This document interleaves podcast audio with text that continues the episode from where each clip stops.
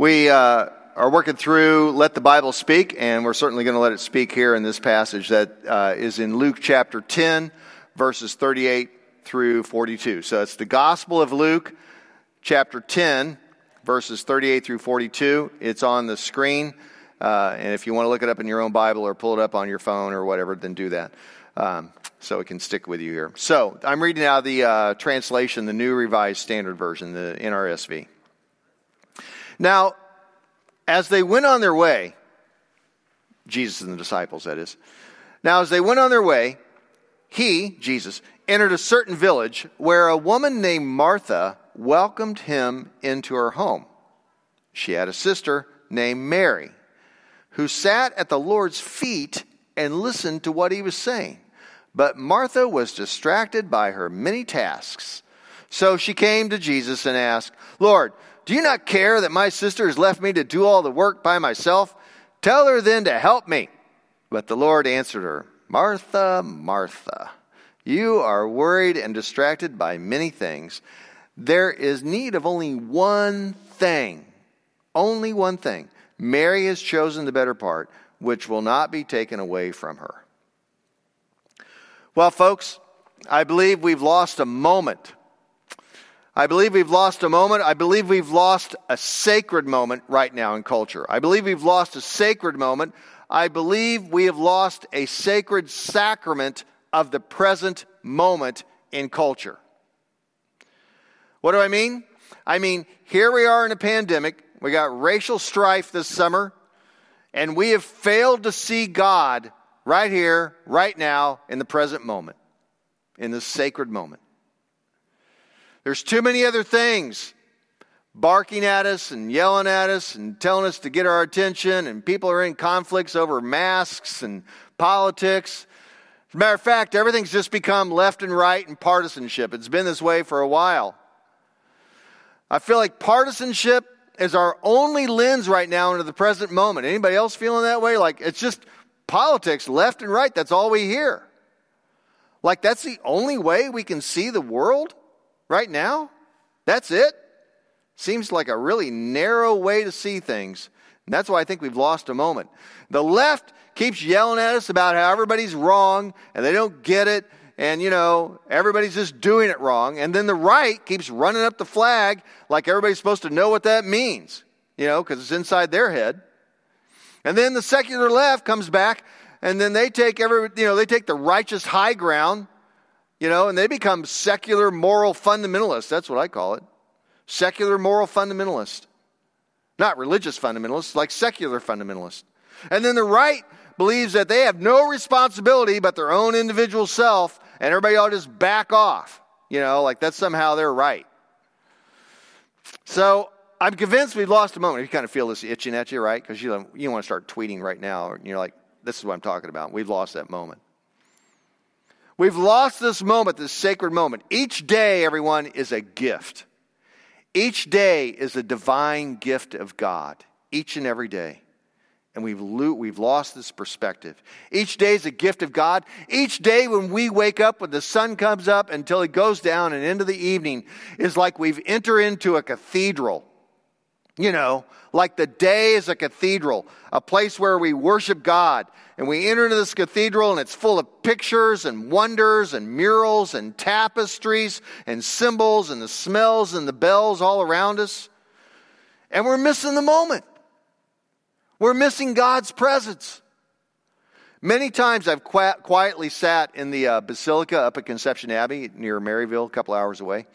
I've sat in there on a, like say, a Saturday afternoon the dust is drifting through the sunlight. It's just quiet. Nobody's in there. You could take a nap. I sit there sometimes and don't think anything. Sometimes I journal. Sometimes I read a book. Sometimes I just look around. And invariably, as I'm sitting in there, all quiet, nobody around, in comes in like sometimes a busload of tourists because the basilica is like a destination because it's really cool. I mean, tons of tourists come into the basilica while I'm sitting there, you know, like trying to look like a monk. And uh, they start snapping pictures and speaking at street volume, you know, and they're talking to each other. Bob, Sue, look at that. That must have cost a fortune. Whoa, how do you change that light bulb up there? You know, it's so far up there. You know, they just walk around. They don't even pay attention to me. I mean, I get it. It's an illustration, right? You know, they're tourists, and I'm trying not to be. And uh, that's okay. You know, I, I understand. My, my thought is, is, as an illustration, I feel like in our world, we've all become tourists instead of worshipers. We've forgotten God because we're too worried about fighting over masks. I suppose our entire culture is just in one big Martha moment. You know what I mean? A Martha moment. Distracted by her many tasks, Jesus, tell Mary to help me and tell her to go get her mask on. You know? But the Lord answered her Martha, Martha, Martha, Martha, Martha, Martha. Martha. You're worried and distracted by many things, and there is only need of one thing. And Mary has chosen that one thing, the better part, which will not be taken away from her. I wish we could choose the better part. I wish I could choose the better part. I wish we'd all sit at the feet of Jesus during this time. It's actually during crisis is the time we sit at the feet of Jesus. One thing necessary. One thing necessary. Years ago, I, I found, I was reading an author, Thomas Merton, and he didn't translate it as one thing necessary. He used Latin because he's a monk. And Thomas Merton said, unum est necessarium.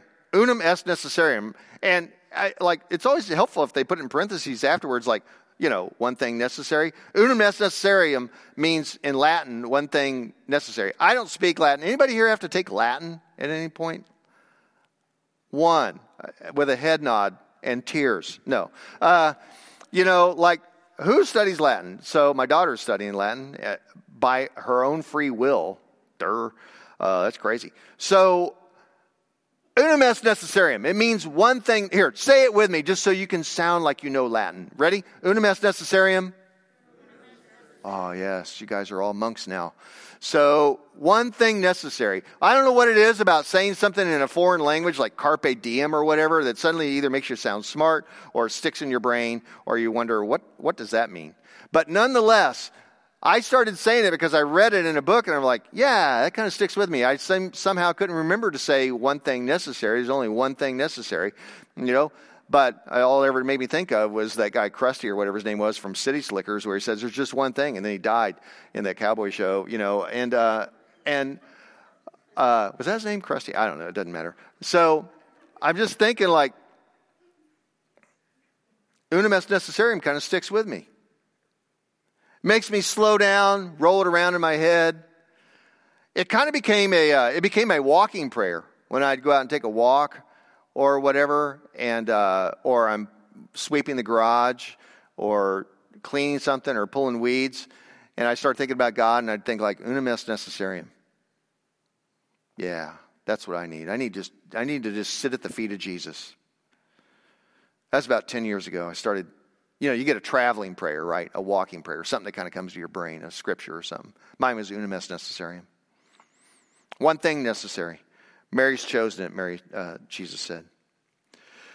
We think we live in a hard time. The Jews of Jesus' time were living in a much, much harder time. I mean, and it had been that way for a long, long, long generations and generations of hard time and crisis. The Jews of Jesus' time were living under the, the crush of the Roman Empire. They were not in charge of their own destiny. They had it a heck of a lot worse. The Roman Empire is crushing them with taxes and armies Moreover, the Roman Empire was trying to get rid of other people's cultures and turn them all into Roman citizens, right? As Roman subjects. So for the Jews, that's a huge deal because the, the Romans accused them of all being country bumpkins because they believed in only one God, which sounds weird to us, even if you're not a Christian. And because the Romans had a whole pantheon of gods, right? And so they're trying to, the Romans are trying to get the Jews to stop believing in all that and become Romans, become Romanized, right? Each day for the Jews, it was a life and death struggle, each and every day. They were stressed out, they were freaked out, and people were desperate. And so you have the different types of reactions to crisis, just like we're having today in our own crisis stuff. So you had Barabbas, you know, the guy who got free instead of being crucified, and Jesus took his place, right? The, the prisoner, the criminal who was freed. Barabbas, who his idea, and the reason why he was going to get nailed up to a cross, was he took up the sword in revolt. He says, I'm just, we're just going to get a bunch of people, and if we all just pick up the sword, we're going to drive these Romans out of here. That was a piece of fiction. Some Jews just turned to cronyism, right? The Sadducees, they were rich, they were in power, and they swung sweet deals for themselves with the Romans to, to kind of feather line their own nests. That was the Sadducees. They just kept it all to themselves, right? The Pharisees, they had a different reaction to the Romans, and they said they thought that God would deliver them from the Roman Empire and from oppression if everybody in the country and the entire nation would just obey the Torah, the law. If we all get back to being extremely obedient to God's law, then we'll all get set free. So what did they do? They turned into the religious fundamentalists of the day. They went around just jumping on everybody about what they were doing wrong. They like they became oppressors themselves of their own brothers and sisters. But then there were other Jews that just gave up. They paid a huge amount of money to become Roman citizens and just moved out of the country and moved somewhere else in the Roman Empire and just said, like, whatever, I'll just do what Rome does.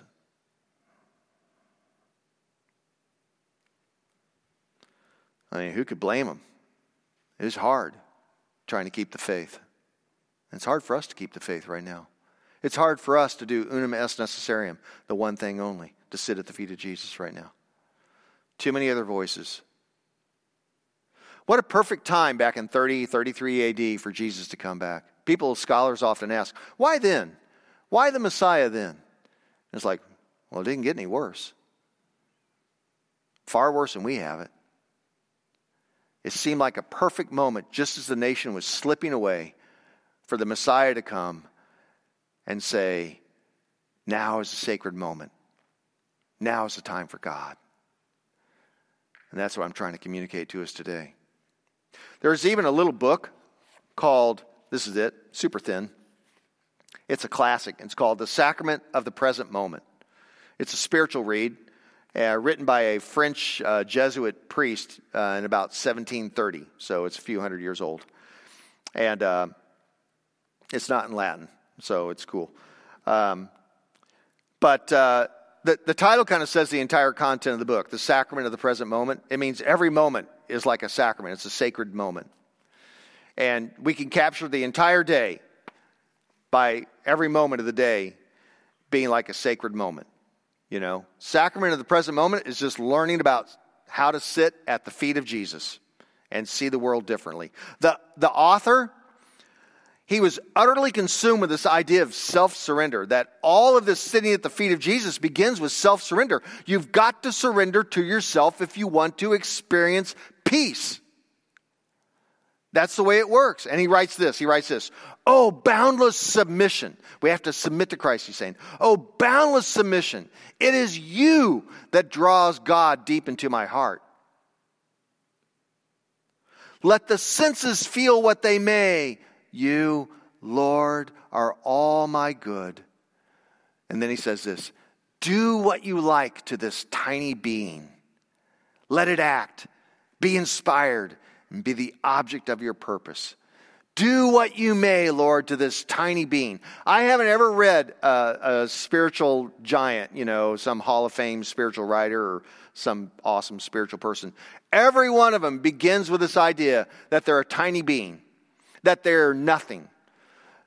Peace begins with the idea that you, you, you don't have anything. You don't deserve anything. You don't get anything. It's not about you.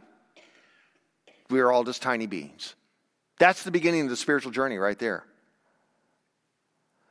This little book about reckless abandonment to God, that each moment, all day, is nothing but a submission to God. It's a little book about reckless abandonment to God. One thing, one thing necessary the sacrament of the present moment. We all have to become tiny beings. The best model is John the Baptist. right? John, the Gospel of John, chapter 3, verse 30. Easy enough to memorize. What's John say about Jesus? He must increase, I must decrease. He must increase, I must decrease. I need to become a tiny being. Not much. It's not about me. He must increase, I must decrease. I wonder how different our world, our circumstances would be these days if we captured each moment as a sacred moment, as a sacrament. Like, like every day when we woke up, the world is a window into God's presence, like we've entered into the cathedral.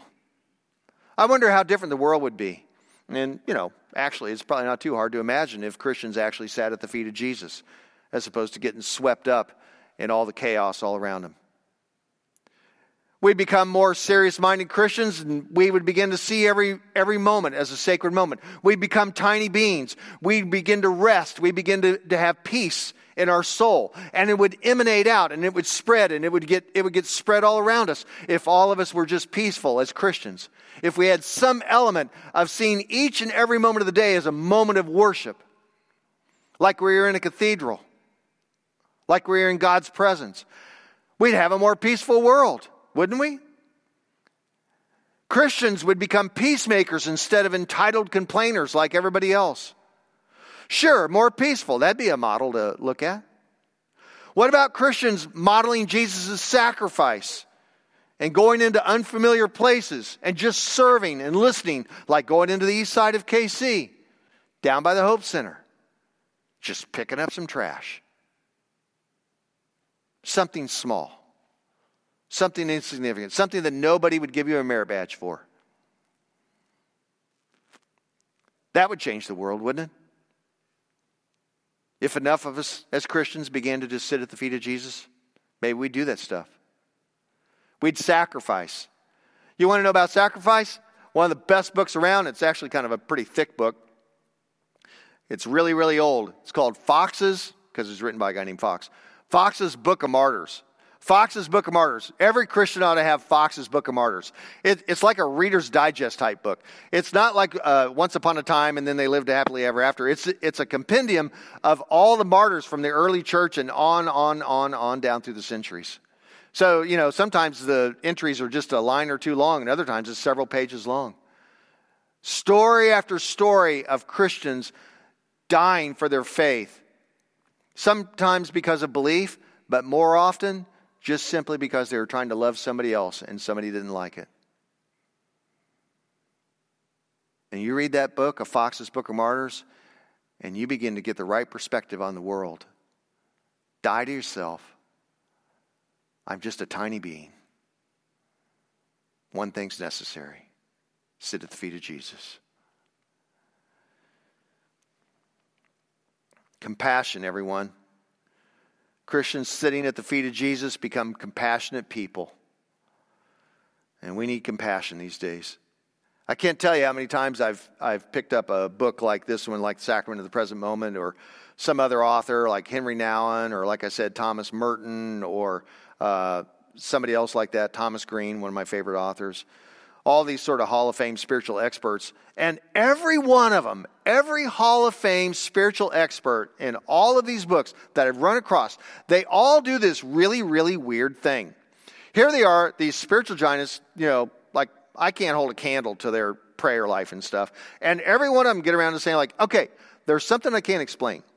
When you practice solitude and silence and fasting and praying the Psalms together, or going for a walk and repeating a phrase like unum est necessarium or whatever, if you do these habits and these disciplines and these practices, you become a more compassionate human being.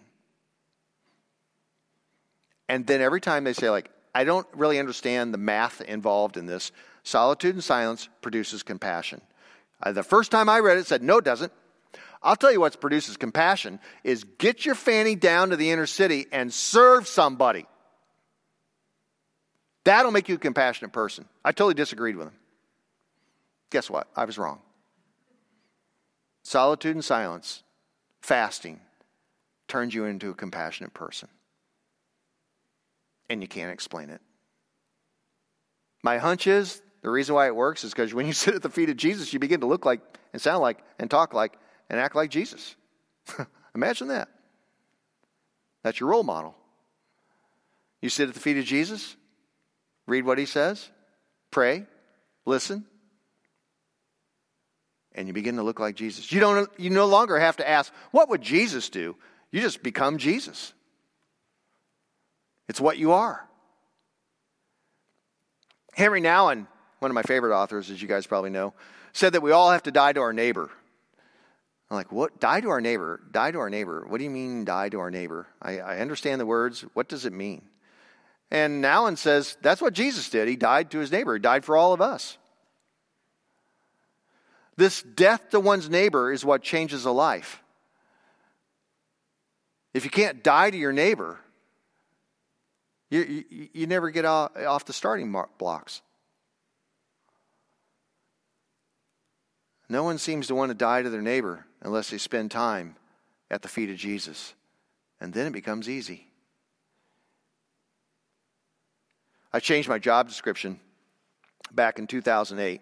I began to lead contemplative retreats, which a lot of people have been on around here.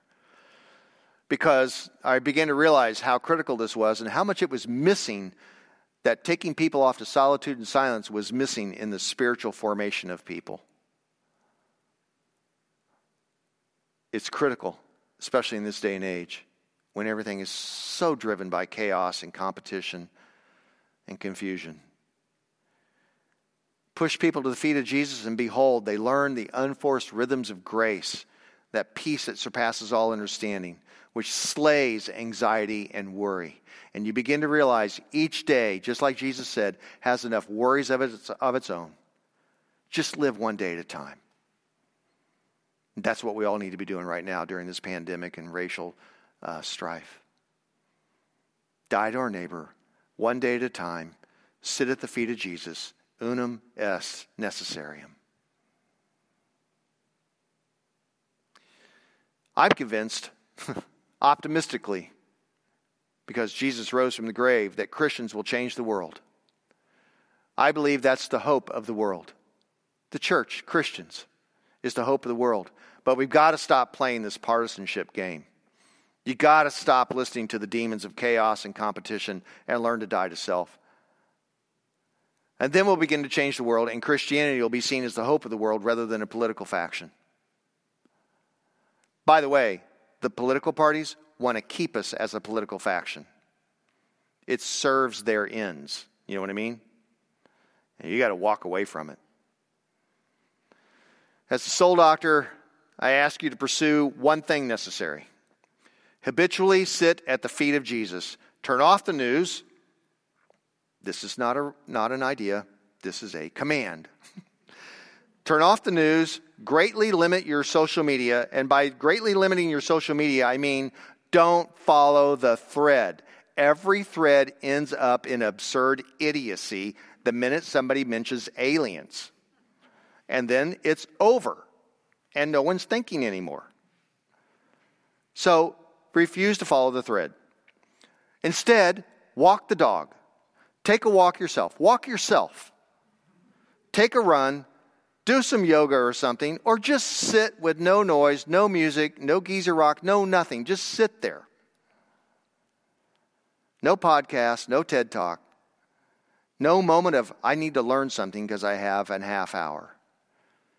Just rest like you're in the cathedral of God, and all you have to do is watch the dust filter through the sun and see if it doesn't begin to heal your soul when you sit at the feet of Jesus. And that's how we'll change the world, everyone. That's how we'll become more compassionate and look like Jesus Christ. That's the hope of the world. That's our calling. And it's worked for centuries and centuries. And sometimes it hasn't when Christians stop doing that. It's a pretty simple formula unum est necessarium, sit at the feet of Jesus. Because everybody, the ultimate goal of spiritual perfection is to hold no opinion of another human being. I'll say it again. Spiritual perfection is to hold no opinion of another human being. You're like, that's impossible. Like, Yeah. With God, all things is possible. To hold no opinion of another human being is the goal of the spiritual life. That doesn't mean you don't point out wrong when wrong is wrong. It simply means you stop going around with a judgment o meter judging everybody. That's a goal. Amen.